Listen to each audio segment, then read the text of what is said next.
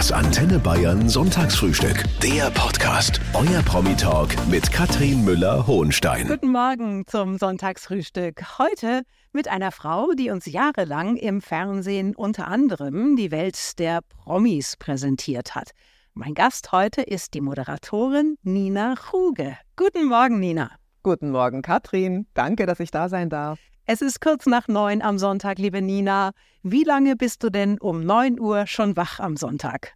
Also im Normalfall stehe ich um 7 Uhr auf, aber wenn es heiß ist, dann stehe ich früher auf, weil ich habe einen Hund, der hat ein ziemlich dichtes Fell. Es ist ein Golden Doodle, also eine Mischung aus Golden Retriever und Königspudel. Der ist auch ziemlich groß. Und der fängt also ab, ich sage jetzt mal 8 Uhr so an zu schwitzen, dass er sagt, nein, ich gehe nicht mehr raus. Also stehe ich ganz früh auf und laufe. Und Nina, wir kennen dich aber natürlich alle noch von Leute heute. Zehn Jahre lang hast du diese Sendung im ZDF präsentiert und natürlich weiß man nach all den Jahren auch ein bisschen über dich privat, aber eben nicht alles. Unsere Gäste stellen sich am Anfang erst einmal selber vor und das darfst du jetzt auch machen. Wie tickt der Mensch Nina Rugge? Neugierig, immer wieder was Neues beginnen, aber dann in die Tiefe gehen tatsächlich. Ich mache immer alles 180-prozentig gründlich, mit ganz großer Leidenschaft, aber habe immer wieder neu angefangen in meinem Leben.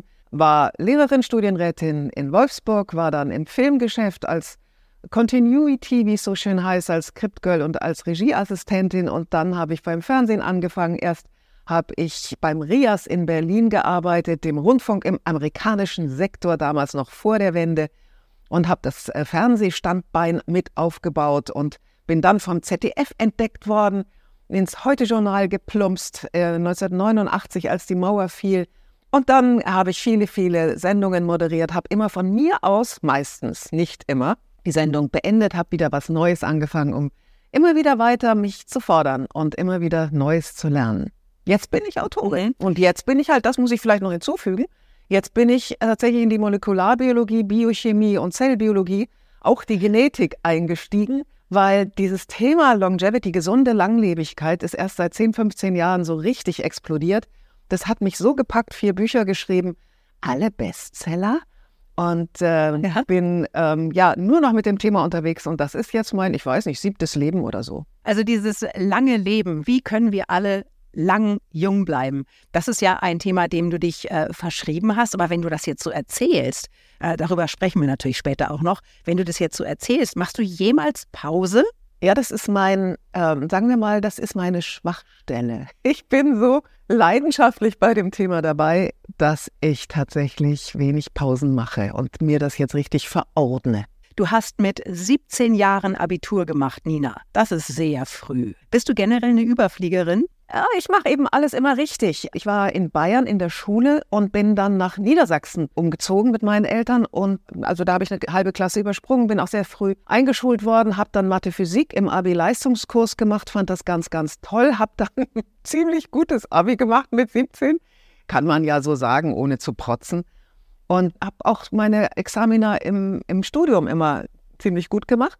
Und parallel aber ganz viele andere Sachen. Ich sage mal, ich habe ein Doppelleben geführt. Ich habe auf der einen Seite total gerne mich gefordert, geistig und leistungsmäßig und auf der anderen Seite ein bisschen spirituell auf der Suche nach dem Sinn des Lebens. Und diese beiden Schienen habe ich immer verfolgt. Die eine hat die Öffentlichkeit sehr gesehen, die andere mit dem, was ist eigentlich der Sinn? Nein. Du hast erstmal was völlig Praktisches gemacht. Du hast auf Lehramt studiert und du warst auch Lehrerin an einem Gymnasium. Warst du streng als Lehrerin? Das ging gar nicht, weil ich war ja so jung. Ich habe auch so früh das Studium äh, beendet. Ich war mit 23 schon an einem Oberstufenzentrum in Wolfsburg, Kreuzheide. Und ähm, die Schüler waren dann halt entsprechend 16 bis 18 Jahre alt. Und von einer 23-Jährigen dann unterrichtet zu werden, da brauchst du wirklich natürliche Autorität.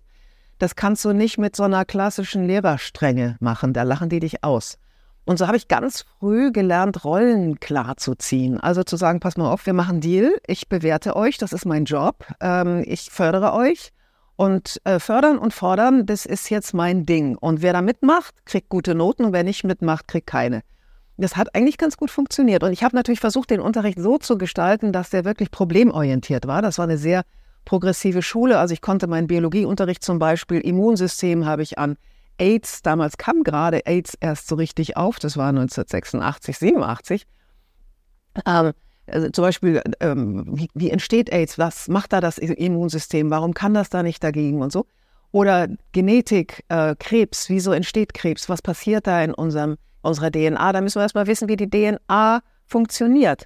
Und so, glaube ich, ging das, ging das ganz gut im Unterricht. Hab selber natürlich wahnsinnig viel gelernt. Aber jetzt hast du äh, viele, viele Jahre auch in den, in den Medien gearbeitet. Und äh, wenn wir uns heute so umschauen, im Jahr 2023, wir haben diesen akuten Lehrermangel überall. Könntest du dir vorstellen, ich meine, du hast es noch drauf, könntest du dir vorstellen, da nochmal auszuhelfen? Nein, auf keinen Fall. Ähm, hinter sich lassen, was keine Herausforderung mehr darstellt, hat Christa Wolf, die große DDR-Autorin, gesagt. Ähm, und ich, ich, alles, was ich durchlaufen habe an Lebensphasen, habe ich wahnsinnig gerne gelebt. Und äh, ich brauche immer wieder Neues, äh, nie wieder zurück. Nina, du hast viele Sendungen moderiert im deutschen Fernsehen. Die, die dich richtig bekannt gemacht hat, war Leute heute. Zehn Jahre lang hast du jeden Tag aus der Welt der Schönen und Reichen berichtet. War das damals nur eine Sendung oder inhaltlich auch eine richtige Herzensangelegenheit für dich? Ah, war natürlich eine Herzensangelegenheit. Wenn du das zehn Jahre mit einem Team, wir saßen ja in München, ähm, zusammen aufbaust und dann auch noch entwickelst. Wir durften ja dann jedes Jahr zu den Oscar-Verleihungen, wir durften zu den großen Schauen nach Paris fahren, zum Beispiel Modeschauen. Wir haben die Weihnachtssendungen aus New York, aus Zürich, aus wo auch immer her gemacht, sind zu den Filmfestspielen nach Cannes. Also ähm, auch diese Sendung mussten wir ja erstmal, wie wir die dann strukturieren. Äh, und dann die Samstagssendung, die dann nochmal anders war. Das mussten wir alles entwickeln. Und das war dann, äh, denke ich, wirklich für uns zum einen Pionierarbeit und zum anderen äh, eine ganz große Herzensangelegenheit, weil wir auch so ein bisschen, also ich zumindest, habe so ein bisschen einen Sinn mit dieser Sendung verbunden. Jetzt funktionieren Prominente ja eigentlich immer. Und die Frage ist aber, warum interessiert uns das denn so? was Harry und Meghan zum Beispiel treiben. Warum ist es denn so spannend, wo Miley Cyrus ihre Socken kauft? Ja, das ist ja, glaube ich, eine ganz menschliche, äh, tief sitzende Eigenschaft, dass man sich vergleicht, dass man schaut, wie bin ich, welche Herausforderungen stellen sich mir und wie machen das andere. Und so war das auch immer ein bisschen mein Anliegen, ähm, auch wenn das nur so ganz kurze Berichte waren zu zeigen, oh, das sind Menschen, die ähm, eine große Karriere machen, auf die wir schauen oder auch einen Karrierebruch haben oder ein privates Thema, eine Trennung. Und dann zu gucken, hey, wie gehen die denn damit um? Vielleicht kann ich da ja auch ein bisschen was lernen. Was ich nicht so gerne mag, ist, wenn man ähm, sich selber so ein bisschen verstecken will und sagen will, ich will mich eigentlich gar nicht entwickeln und mich interessiert eigentlich nur andere, die vielleicht ein bisschen mehr den Kopf aus dem Fenster stecken, mehr wagen, die dann vielleicht ein bisschen runterzumachen, damit ich nicht das schlechte Gewissen habe, ich habe aus mir nichts gemacht. Also schlecht über andere Leute reden aus Ego-Gründen, da war ich nie dabei. Auch bei zum Beispiel ganz privaten Dinner, wenn da irgendjemand äh, anfängt, über andere herzuziehen, stehe ich immer auf und gehe oder ich mache einfach die, das Ohr zu. Also, ich glaube, dass das Interesse an Prominenten und deren Leben natürlich zum einen die klassischen Lebensthemen sind und natürlich zum anderen was machen denn Menschen, die richtig viel Geld und Ruhm haben? Wo sind sie da auch anders als wir und welche Chancen haben sie und wie gehen sie mit denen um? Da liebevoll drauf zu schauen und auch kritisch, das war ähm, ja mein Anliegen. Aber was du gerade eben gesagt hast, dass eben Menschen auch äh, sehr, sehr kritisch teilweise die Prominenz verfolgen, davon können Harry und Meghan ja ein, ein, Lied singen jetzt beispielsweise. Verfolgst du jetzt deren Geschichte noch oder ist das für dich völlig vorbei, dieses Boulevard? Ah, ich lese das schon noch oder ich schaue mir das auch noch an. Ganz einfach, weil ich auch so viel aus London berichtet hatte. Oder ich hatte ja auch die großen Live-Übertragungen der, der Hochzeiten oder auch leider der Beerdigungen oder Trauerfeierlichkeiten der Königshäuser in Europa begleitet. Und äh, Harry ist mir schon ja, von seit Jahrzehnten eben mit, mit all seinen Eskapaden auch in Jugendzeiten bekannt.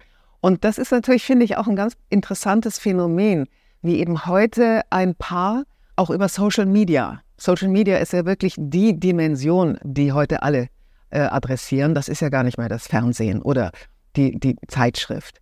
Und wie Megan, ich denke mal, es ist vor allem Megan, wie sie versucht, über Social Media ein Geschäft aufzubauen und sich unabhängig vom Königshaus in breiter Form finanziell zu etablieren. Äh, zum einen über große Bekanntheit, zum anderen eben durch sehr hohe Honorare.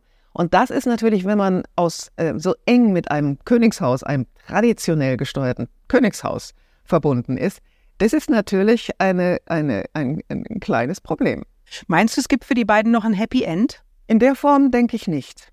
Nein. Also die haben sich jetzt denk, in, in Kalifornien so äh, verkapselt. Meghan ist ja eigentlich auch gar nicht mehr in Großbritannien. Harry versucht noch so ein bisschen die Brücke zu erhalten, ein wenig, bevor sie ganz zusammenklappt. Äh, aber indem er sein Innerstes nach außen in einer, in einer Psychohygiene, die er, die er in Buchform verkauft und in, in Interviewform, indem er seine Psyche so nach außen kippt und immer wieder Schuldige sucht an seinem eigenen persönlichen Themen. Ähm, ich denke, dass das doch äh, auch die Öffentlichkeit zum, zum Umdenken gebracht hat, die ihm sehr, sehr lange noch positiv gegenüberstand. Und heute mit der Moderatorin und Autorin Nina Ruge. Zehn Jahre lang hat sie im ZDF Leute heute moderiert und zum Schluss hat sie immer gesagt, alles wird gut. Nina, sag nochmal, alles wird gut. Das war so schön. Du kriegst meine äh, aktuelle Variante. Alles wird gut, aber nicht von allein. Das ist die Fortführung. War das denn eigentlich deine Idee damals? Ist dir das eingefallen? Der erste Teil, Alles wird gut, ist von mir. Der zweite Teil, aber nicht von alleine, ist von einem Zuschauer. Der hat mir nach äh, der Covid-Pandemie geschrieben und hat gesagt, also wissen Sie, Ihr Satz, und das habe ich tatsächlich öfter gehört, Ihr Satz hat mir wahnsinnig geholfen in dunklen Zeiten. Ich habe den auch als Bildschirmschoner auf meinem äh, PC gehabt und so.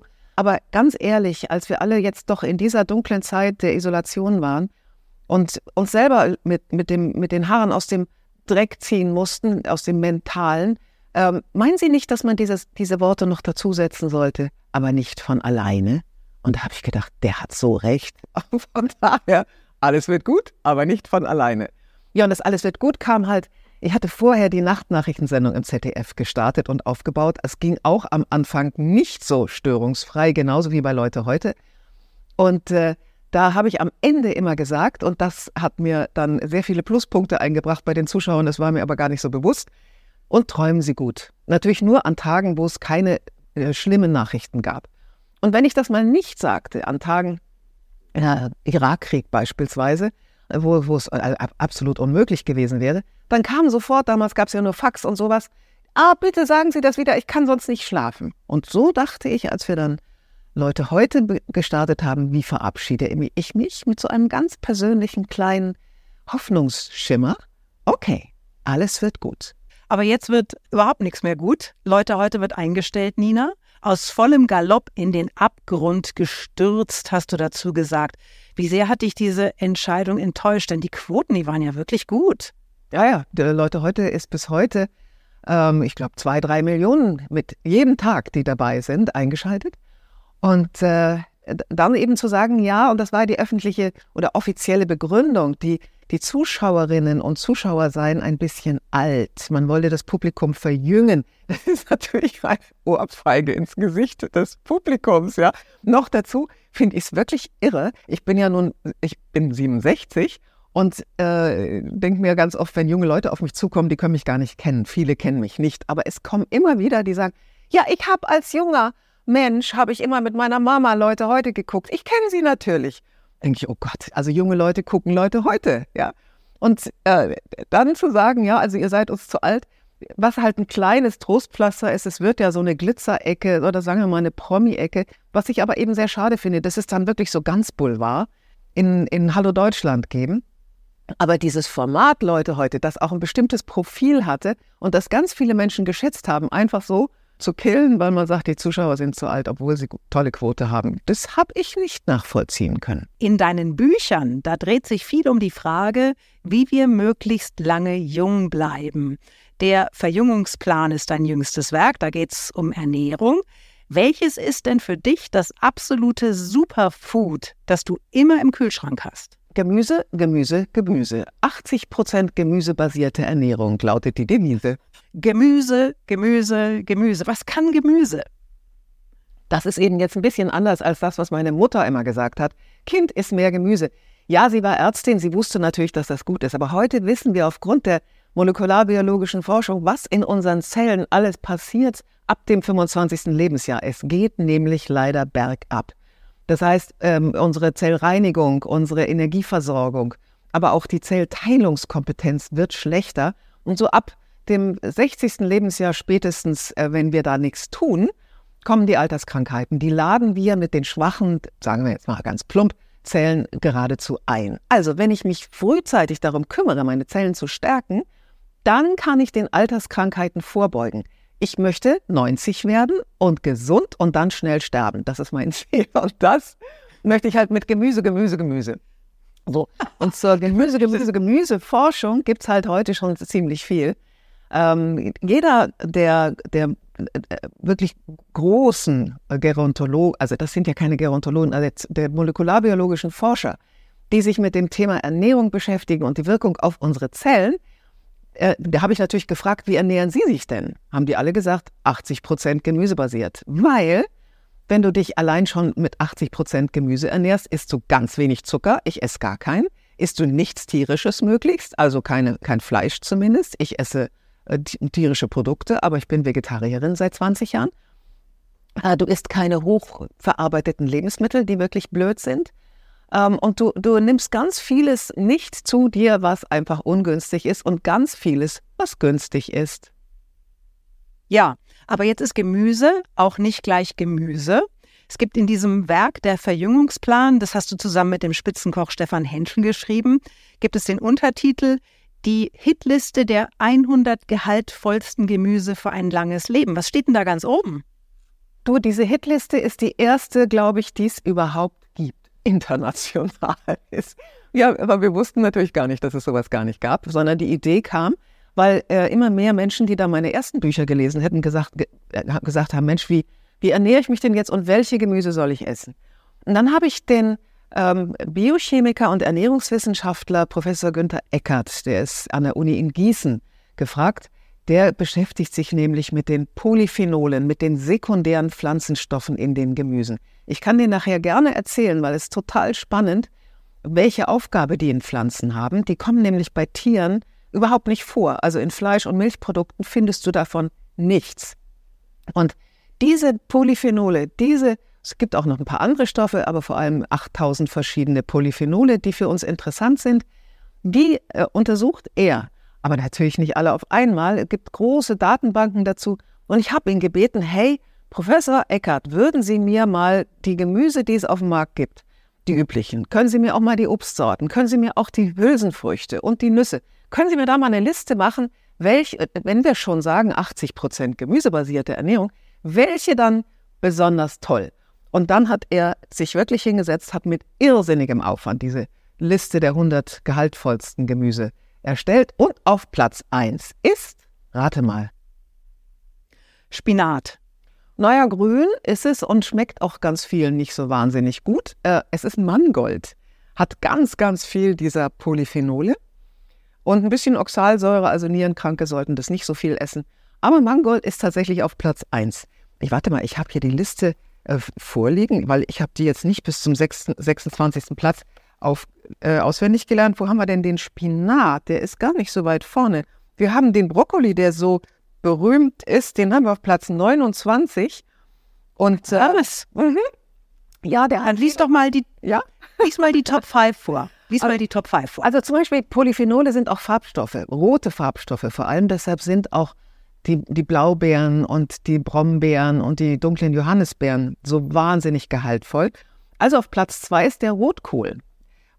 Das sind vor allem die roten Farbstoffe, die so sehr, sehr gesund sind. Dazu kommen noch die Senfölglykoside. Die sind auch im Brokkoli drin. Die sind auch wahnsinnig gut. In allen Kohlarten sind die drin super gut.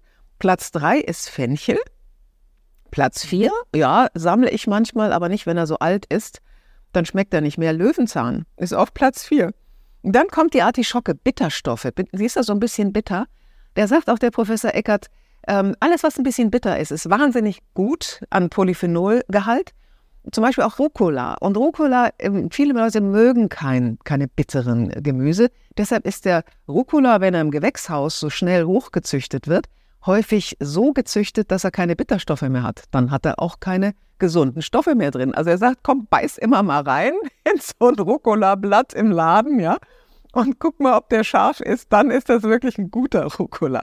Was auch zu unserer Überlegung führt, Bio, ist Biogemüse gut? Ja, weil eben ähm, die häufig nicht unter denselben Bedingungen wie, äh, wie ein, ein im Gewächshaus zum Beispiel gezogenes Gemüse. Sie müssen kämpfen. Und nur wenn die kämpfen, dann bilden sie diese Polyphenole, diese sekundären Pflanzenstoffe, zumindest viele von denen. Wir wissen natürlich alle, dass Gemüse gesund ist, aber wir leben nicht danach. Wie schafft man es, sich auf diesen gesünderen Lebensstil zu programmieren? Das ist ein äh, längerer Prozess, weil äh, die meisten haben ja die Erfahrung gemacht, wenn ich mir eine Diät verordne, dann halte ich das zwei Wochen durch und dann falle ich in meine alten Muster wieder zurück. Und das stelle ich mir immer vor wie so ein Gummiband. Wir haben so ein programmiertes Essverhaltensgummiband in uns und das zieht uns unbewusst wieder in die alten Verhaltensmuster zurück. Nur dann, wenn wir ganz langsam dieses Gummiband dehnen und dehnen und dehnen, dann wird sich was verändern. Ich habe einen sehr, sehr guten Ernährungspsychologen in dem Buch, das ist Professor Klotter, der mit zum Beispiel Adipositas-Patienten, aber mit Essgestörten auch, äh, Bulimie etc. arbeitet. Und äh, der hat mir wunderbar lange Interviews gegeben, das habe ich zusammengefasst. Und der sagt, mit, mach doch erstmal ein, ein Ernährungstagebuch. Beobachte dich mal, was du eine Woche lang gegessen hast. Aber wirklich alles. Ne? Und auch dazwischen und wie viel getrunken hast, etc. Und dann beginne mal, dich zu erforschen. Hattest du wirklich Hunger, als du das jetzt gegessen hast? Kennst du das von früher, dass Essen Belohnung war? Kennst du von früher, dass Essen einfach, es wird gegessen, was auf den Tisch kommt, musst immer Teller leer essen? Kennst du von früher, ja, also zum Essen gehört immer ein Dessert dazu. Oder kennst du von früher, ähm, also wenn Gäste kommen, dann muss es wirklich das Riesensteak sein. Oder kennst du von früher, ja, also in Bayern isst man Knödel mit Soße und vieles andere mehr. Und das sind so die gelernten Muster, die ganz tief in dir verankert sind. Und dann gibt es noch einen zweiten, noch tieferen äh, Gierfaktor. Und das ist das limbische System. Das kommt aus der Steinzeit und das sitzt ganz tief in dir drin. Tiki Küstenmacher ist ein toller Autor, der hat das Limbi genannt. Also Limbi ist jenseits von deinem Verstand und ist sofort als Reflex in dir präsent. Wenn du was Süßes oder was Fettes vor dir hast, dann sagt er dir, friss so viel du kannst. Und das wirkt in dir auch. Bitte nimm das wahr, wenn du an der Eisdiele vorbeikommst oder an der Schweinshaxe. So. Und dann beginnst du ganz langsam dich umzuprogrammieren. Es gibt einen Tipp von dir, der lautet, am besten isst man sich nie richtig satt. Also ich finde, jetzt wird es anstrengend. Bedeutet denn jung und gesund bleiben immer auch Verzicht? Ja, das ist das, was mir ganz, ganz oft die Leute so sagen, mit so einer Verachtung. Also Frau Ruge, Sie sind ja eine Asketin. Sie sind ja, oh, Sie sind ja so lustfeindlich, eigentlich so eine, so eine vertrocknete Tomate. Ne? Nein, ich kann nur sagen, guck mich doch einfach an. Ich bin sehr lebendig und ich glaube, ich bin alles andere als lustfeindlich. Wer einmal äh, begonnen hat, seine Ernährung wirklich bewusst umzustellen und in sich hineinfühlt, wie geht's denn mir eigentlich dabei? Der wird so viel Energie spüren, der wird so viel Positives spüren, der wird diese ganze hauptamtliche Verdauungstätigkeit nach dem Essen eliminieren, weil er, er wird immer frisch und, und, und happy sein. Also, also das ist erstmal so, ja. Äh, und wenn man sich das, das Umstellen ist halt ein Prozess, der geht nicht von heute auf morgen. Aber wenn du mal aufgehört hast, Süßes zu essen, Klar, wenn mein Mann ein großes Eis isst, dann kriege ich einen Löffel. Das liebe ich, ja. Aber ich, ich, mir wird schlecht, wenn ich einen ganzen Eisbecher essen würde. So, also mir geht's. Wie schade. Ja, wie schade. Genau, jetzt kommt wieder dieses Ding. Nein. Ich war jetzt mal ganz im Ernst. Weißt du zum Beispiel noch, wie, weißt du noch, wie Erdbeerkuchen schmeckt? Ja, weil ich, wenn mein Mann Erdbeerkuchen isst, äh, ein kleines Stück kriege. Ja. Und ich sage, hm, schmeckt gut und basta. Ja? Jetzt tu nicht so, als ob das irgendwie, als ob ich krank wäre, ja. Und dann kommt ja noch das Intervallfasten dazu. Das ist ja noch das Zweite, was so wahnsinnig hilfreich ist. Eine Mahlzeit am Tag weglassen. Wenn ich, ich habe jetzt nicht, nicht die Zeit, aber wenn ich dir erzählen würde, was in deinen Zellen alles passiert und was, wie deine, deine DNA, die Tausende von Schäden, die da jeden Tag in jeder deiner Zelle stattfinden, wie die besser repariert werden, wenn du Intervall fastest oder wenn du fastest, dann würdest du dir doch überlegen, ob du mal das Frühstück weglässt oder das Abendessen. Ne? Aber ich meine, äh, man muss es wollen und man muss sich dafür auch interessieren. Ja. Liebe Nina, ich kann mir vorstellen, ich meine, das Thema ist ja ein, ein, im Prinzip ein sehr, sehr großes. Äh, worauf stürzt du dich dir jetzt als nächstes nach den 100 besten Gemüsesorten? Ja, mein fünftes Buch wird das Zukunftsbuch. Also was kommt an Therapien und Behandlungen? Und das ist wirklich ein Thriller. Ein Thriller. Was steht da drin? Also bisher haben wir ja über vor allem die Forschung zur gesunden Langlebigkeit, die, unter dem Namen Healthy Longevity läuft, in, in der ganzen Welt kennt man diese, Be diese Begrifflichkeit, in Deutschland noch nicht ganz so sehr. Ähm, hat man sich mit Nahrungsergänzungsmitteln, mit Lebensstilfaktoren, Atmung, Schlaf, Ernährung, Bewegung, Kälte, Hitze und Hormonersatztherapie beschäftigt.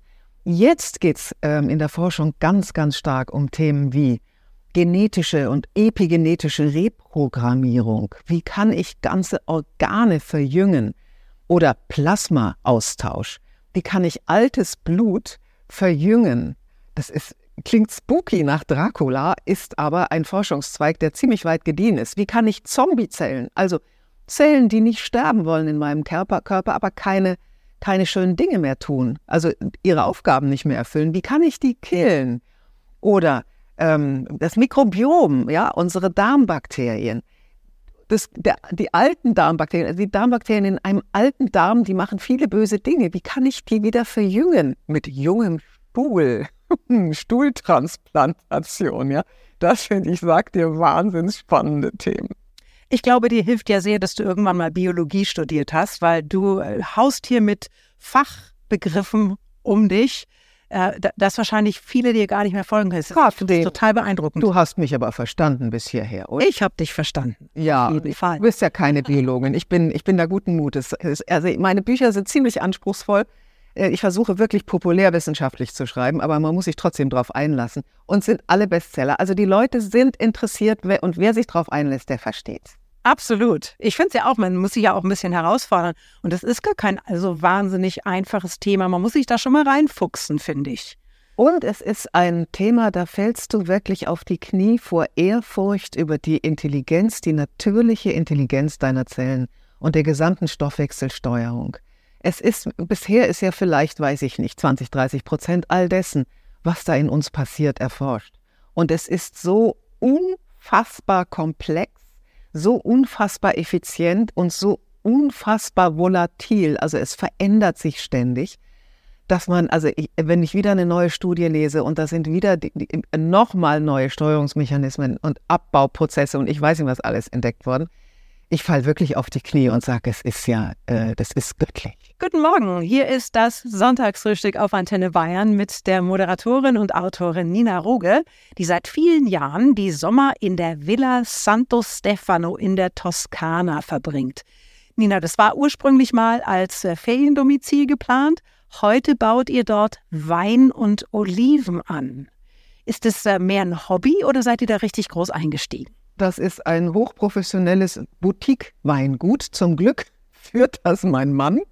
Ähm, auch die, die, Olivenölproduktion, weil das ist so viel Arbeit und es ist so anspruchsvoll, dass ich das noch zusätzlich zu all dem, was ich mache, ich meine, mein Mann arbeitet auch wahnsinnig viel, aber das macht er jetzt noch oben drauf, äh, dass mir das echt zu viel wäre. Ist natürlich toll, dann den eigenen Wein zu trinken. Wir haben sechs verschiedene Weine.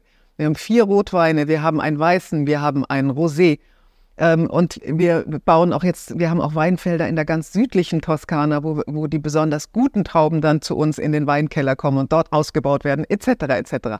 Die, der ganze Weinvertrieb, das Marketing, die vielen Verkostungen. Wir haben natürlich jetzt auch äh, die vielen Verkostungen bei uns auf dem Weingut. Man, die Leute können sich anmelden, die können dann also alles einmal durchprobieren.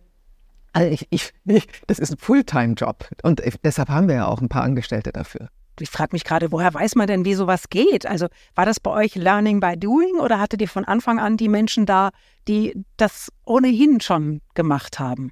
Also mein Mann ist ein enorm guter äh, Rotweinkenner. Als ich ihn kennenlernte vor, oh Gott, 26 Jahren, äh, habe ich immer Weißwein getrunken. Und äh, hat mich dann also ganz langsam und mit großer Geduld an den Rotwein herangeführt. Und heute bin ich tatsächlich, glaube ich, auch eine ganz gute Kennerin.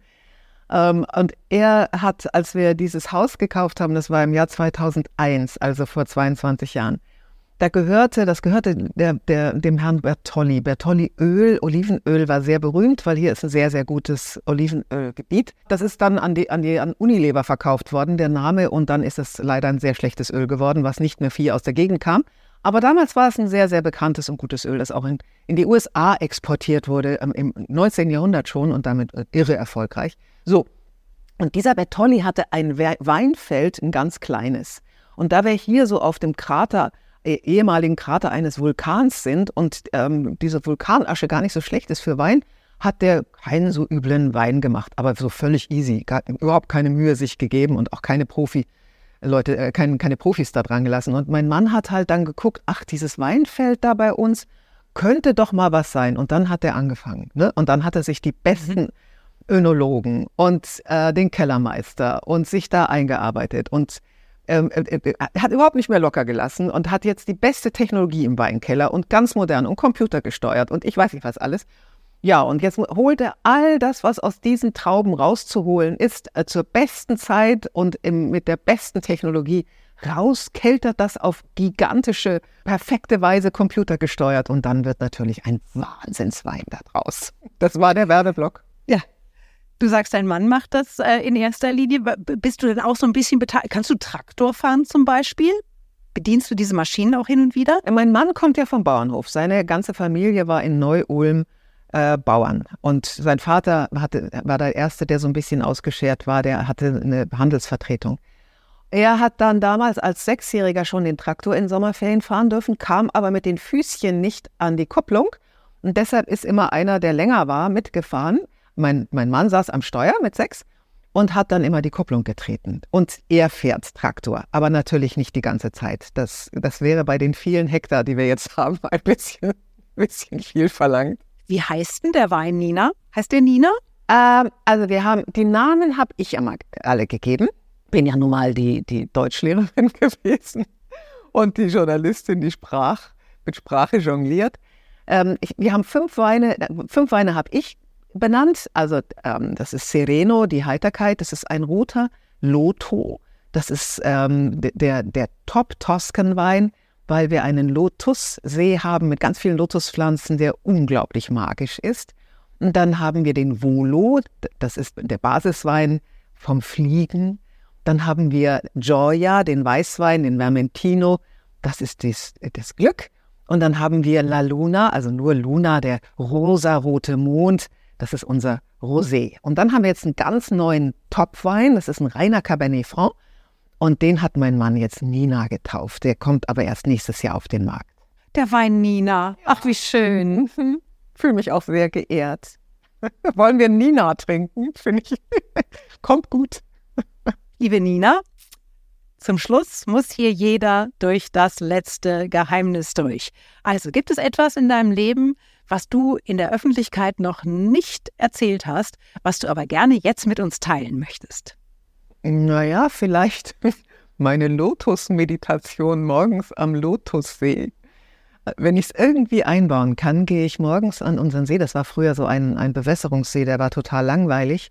Und durch ein Wunder, ich nenne es wirklich Wunder, hat sich dort indischer Lotus ausgesät. Und dieser See ist komplett bedeckt mit Lotusblättern, die sind Teller, also nicht Teller, die sind Wagenrad groß. Und, und Tausenden von Lotusblüten. Und wir haben einen kleinen Holzsteg, der in diesen See hineinreicht und auf den setze ich mich dann morgen. Und darunter sind die, die Lotusblätter. Dann mit meinen nackten Fü Füßen bin ich dann auf so einem Lotusblatt, schaue in die Lotusblüten, schließe die Augen, atme tief aus und dann langsam wieder ein. Und dann werde ich zu einer Lotuspflanze. Also die sind ja mit ihren Stängeln Meter tief, der ist vielleicht drei Meter tief. Die gehen drei Meter tief und wiegen sich so ganz sanft in den dünnen und den leichten Lüftchen. Und ich bin dann so eine sich wiegende Lotuspflanze und dann spüre ich diese Lebendigkeit und diese Kraft und diese Schönheit und dann äh, sehe ich die Blüte vor mir und ja, das, so meditiere ich dann. Und dann ist die Nina eine Lotuspflanze. Das, ist, äh, das klingt nach einem sehr friedlichen Moment, wie du morgens in den Tag startest.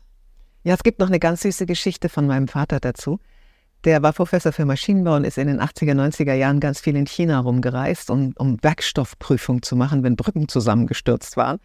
Und dann hat er von einem, ähm, weiß nicht, wer das war, aber jedenfalls von jemandem, die eine Postkarte geschenkt bekommen. Da hat er den Namen Nina auf Chinesisch übersetzt, in chinesische Schriftzeichen. Und auf der Rückseite steht die englische Übersetzung von Nina. Ich weiß nicht, ob das stimmt. Und da steht das Mädchen mit der Lotusblüte. The girl with the lotus flower.